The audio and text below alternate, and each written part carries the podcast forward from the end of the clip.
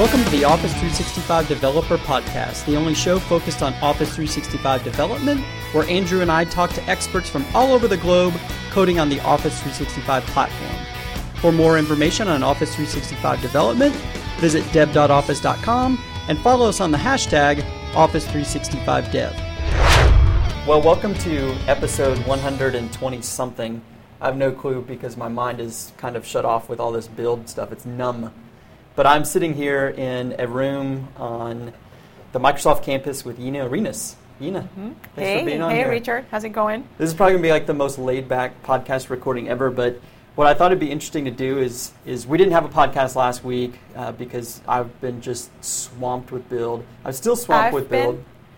You know what that's like? That's a that's a alone statement. We've been. that's right. We have been consumed with build, and we'll talk a little bit about that. In fact, that's what we wanted to do today was kind of do just a really just kind of ad hoc discussion about what goes on in preparing for putting on a big conference like this. Yeah. So this, um, you know, build is next week. It's at uh, it's in uh, not Austin. That's where I. That's live. where you live. That's right. Now, do you have the keyboard so crossed that you know I you're even live in Austin. You kind of. Well, well like you're, you're here, a right lot now. of time, yes. but uh, yeah, so it's in Seattle for the first time. So that is that Mhm. exciting to you? You don't have to. You can sleep in your own bed. Well, that's that's the good part of it. However, when you travel, there is this thing of like you're away and you're completely immersed on the event. When it's here, it's like there's there's many other things that are still going on, That's true. right? I didn't even think about it that way. That you know, it's like I feel like the, this time around that it is here, it's been the train has not stopped for the things that usually happen. Yeah. Here. That's a good point. I know that when I travel to Seattle and I do a work week in Seattle, I, I always feel like I can just put 100% into the work week because I don't have normal distractions of home. So I could see how that could be interesting. Well, um, you know, we've been doing, and we'll talk about kind of some of the keynote stuff, but we've been working like crazy on some things that are going to be in the build keynote on day one. But uh, kind of just doing a, a rewind, like the, the preparation for these conferences starts like six months before the conference, something Yeah. around that time. You know, it's it's interesting because when we are, especially for my team, that we work on uh, developer platform features, is a lot of like we align a lot to conference momentums. So you could always think that you know after almost after Ignite, we're starting to think, okay, what's what's the next one? So it's Ignite, Build, the two big moments, but we also have some other conferences along the way. Uh, Tech Ready. Uh, what's the new name of the um, of the one that we're going to have this time in July? Oh, I think it's just The- ready, the, isn't the, it? The one, the one that was the partner conference, oh, I, I'm not sure. Envision. Yeah, I don't know. They're, Well, they're, changing, up all the the names. yeah. But yes, so so we, we plan a lot around conference momentums, and for us, of, of course, Build is, is huge. is is the biggest uh, conference that we align for. Ignite as well. So yes, the preparation for the conference usually starts around, I'll say, for Build started around December January timeframe, where we're starting to figure out like all of the set of features that we want to land, and starts with a huge spreadsheet and list of all of our dreams of things that we want to make sure that we have for the landing for the conference across all of the different teams that uh, have functionality and features that will land. And um, Yeah, yeah, so- and then planning sessions and breakouts and booth and demos and all of that is, is it starts beforehand. But I think that the the real pressure that people start feeling is when we when we start. We usually have this drumbeat of um, like we start like probably I don't know like around ten weeks before build where we have these weekly meetings and you Yeah. know t minus ten, t minus nine, t minus eight, and then having this count uh, countdown of all of the you know things that we gotta get ready. Um, and it's an enormous amount of work that goes into prepping for the conference. Yeah, I know that you know each one of these. We, like you said, we try to center announcements and new additions uh, at these conferences, and, and we've been through this a few times. I mean, I Yeah. remember, I remember the when we when Graph went GA, you know, we were in New York, and you know, half you guys were staying up till like midnight and Yes. beyond, like making sure the docs were in. fixing documents at three in the morning. that's I right. saw I saw the sun come up around six. The keynote was at eight, and we were still fixing docs and doing stuff. Yes, Yeah, Th- it, I can say that you know th- um, those days it was our team was fairly small, so that was a lot of you know um, working working a lot to get these things on. Today, where the team is, is growing, is more mature, so we're, we're we're definitely not landing that way. You won't see us doing edits on Yeah. the documents at three in the morning. But um, but yeah, th- it's it's a lot of work that goes into getting these conferences ready. Yeah.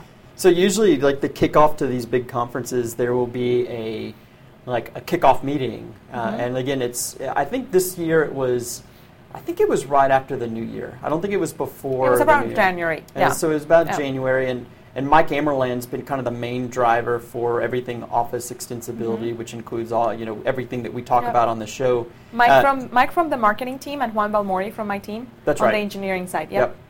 And so um, at that meeting, you kind of learn the schematic of what they're going to do at Build. So every year is different. You know, last year at Build, you always have breakout sessions. That's kind of a given. You're always going to have like a booth area probably.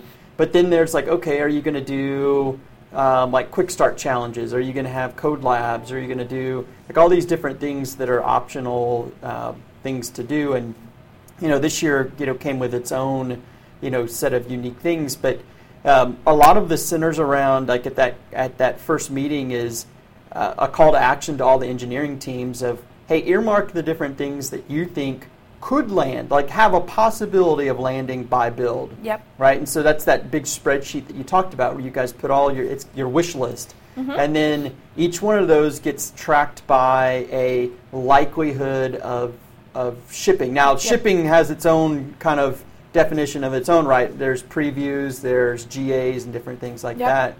Um, and, and you guys just, again, kind of weekly uh, make updates to that and whittle it down to, to what's going to Yes. actually land, right? Yes.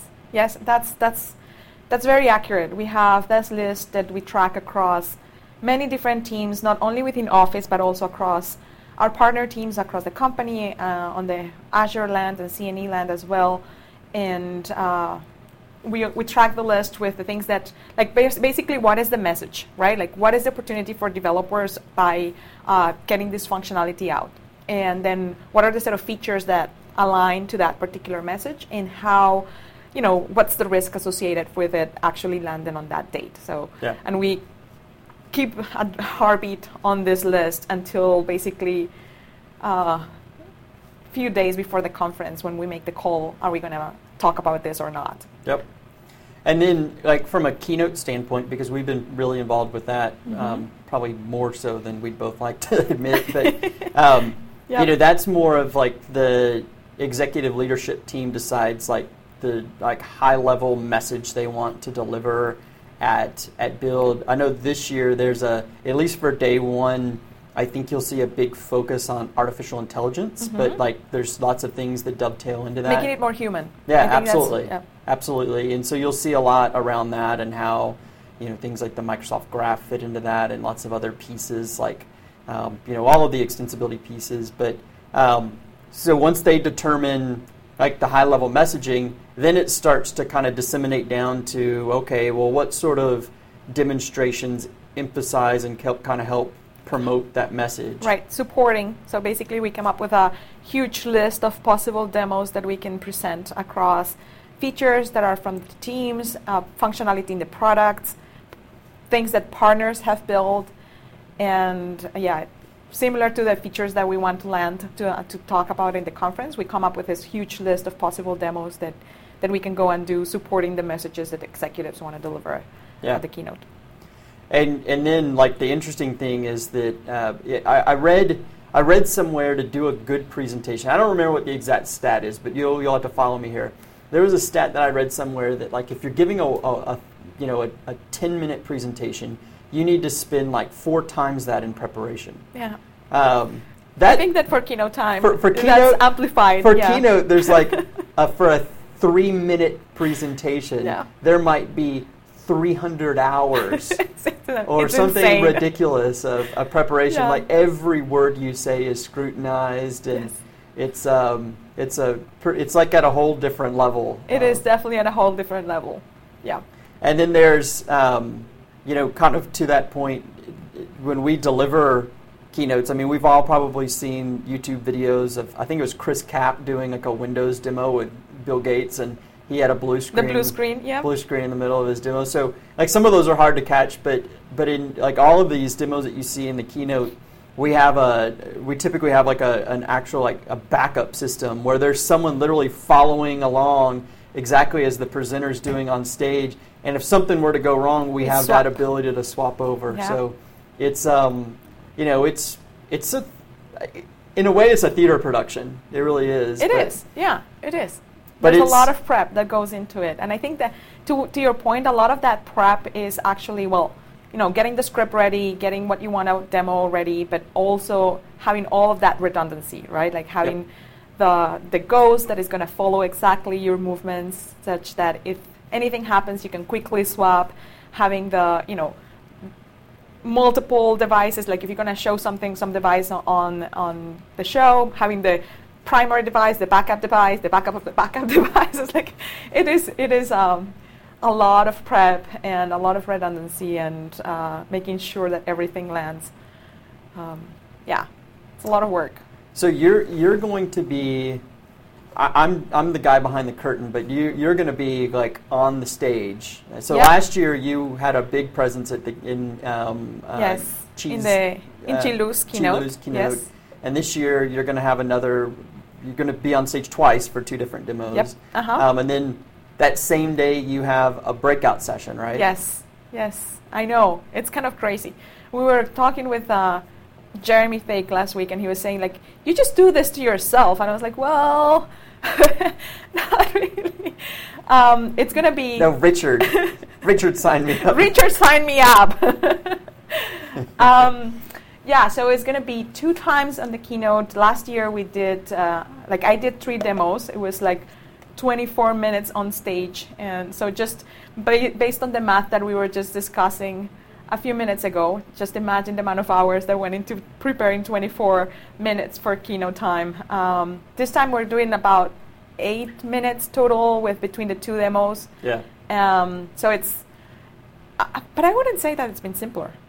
Well, I think like last this year. This one has a lot of complications technically. The there's some complications technically, and I think that in general, I don't know, you might dispute this, but it feels like you probably had more people wordsmithing things this year. Whereas yes. last year, you and I think you and Rob worked on most yeah. of it, and you guys mm-hmm. kind of got to, hey, this is what we yes, want to do. Yes, exactly. And That's you kind of got to run with it. So. Well, I mean, it was a little bit because um, it was the office keynote, yeah. right? So, so we kind of ran that with. Uh, Qi and his staff and all of that, we came together, designed it, yeah. the script end to end, and we didn't like once it was locked, you know, it was easier. We didn't get back and forth. This year, we've done more of the going back and forth between different reviews and executives. Uh, yeah, trying to, to get down on the script and and be, you know, super concrete and and uh, have that very tight. Yeah, I think you'll see in the keynote this year is whereas in the past we've had almost like little like I don't know segments. Uh, you'll still see like some organization into like you know Scott Gu will present for a while, and then you'll have Satya, and then you know maybe Harry Shum. But uh, I think there's been a pretty big effort this year to make to tie them together a little mm-hmm. bit more to where yeah. it it it, um, it doesn't feel like these like pigeonholed talks. Yeah. So I think, and one of the tying things is going to be the graph. That's right. exciting yeah. and awesome. Yeah. Uh, from my perspective, this just you know how you'll see on all of the keynotes a big mention to the Microsoft Graph and the opportunities for developers uh, that rely on having a single API endpoint for for all of the data behind Microsoft Cloud. Yeah. So your and, and your breakout obviously is on on the graph, right? It's on the graph. Yep. And I'm going to guess we can't really disclose too much, but I'm guessing you guys have some new goodness there, coming to the graph. We have lots of goodness coming to the graph. Uh, we actually we have um, released today. Uh, what, what is Thursday? Thursday? I don't even know what day of the week is anymore. oh my gosh. Um, we just released this morning an update to the Graph Explorer. Yeah. We're super excited about that one. Uh, the team has worked really hard to make it super easy to to integrate with experience. Before it was a little bit jarring because you had the Graph Explorer. It does a lot of things, but you had to know the URLs and all of that. Yeah. And this time around, we've released an update that has like pre-canned queries that you can try right away with links to the documentation. You can modify the permissions. You can see the history of the request that you've done. Yeah, I love the history. So yeah, and uh, it works for both consumer and commercial, and uh, has you can also share the queries, and I mean it's awesome. Yeah. It's just plain awesome. And we release it today, so that developers can start trying it out. Um, I'm gonna do, be doing a lot of demos during my session using the Graph Explorer uh, on yet to be disclosed uh, data sets that are coming into the graph, and uh, yeah, it's, it's gonna be awesome. Yeah, so definitely um, check out the Graph Explorer. You can just go to.